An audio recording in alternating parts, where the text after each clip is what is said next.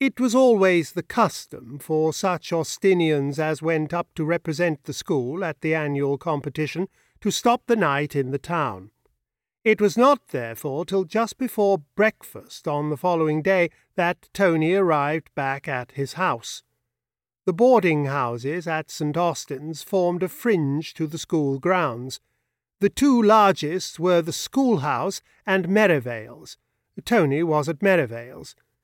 He was walking up from the station with Welch, another member of Merivale's, who had been up to Aldershot as a fencer, when, at the entrance to the school grounds, he fell in with Robinson, his fag.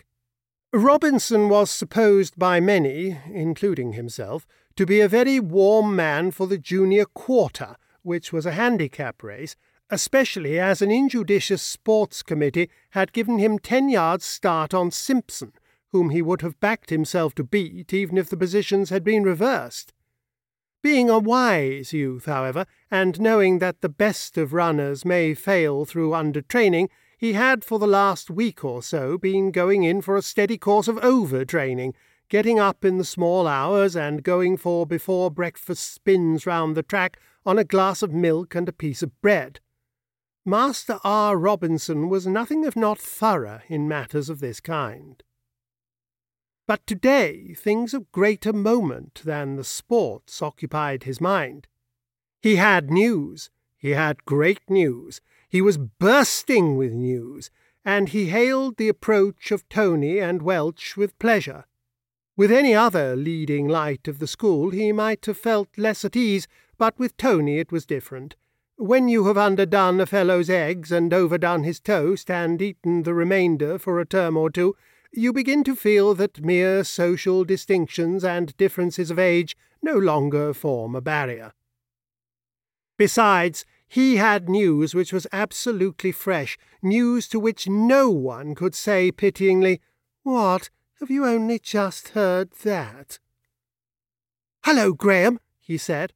Have you come back? Tony admitted that he had. Jolly good for getting the middles. A telegram had, of course, preceded Tony. I say, Graham, do you know what's happened? There'll be an awful row about it. Someone's been and broken into the Pav. Rot. How do you know? There's a pane taken clear out. I booked it in a second as I was going past to the track. Which room? First fifteen, the window facing away from the houses. That's rum, said Welch. Wonder what a burglar wanted in the first room.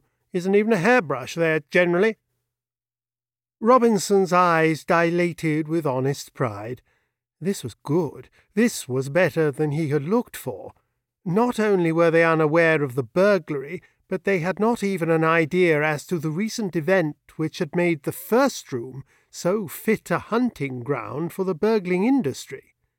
There are few pleasures keener than the pleasure of telling somebody something he didn't know before. Great Scott! he remarked. Haven't you heard?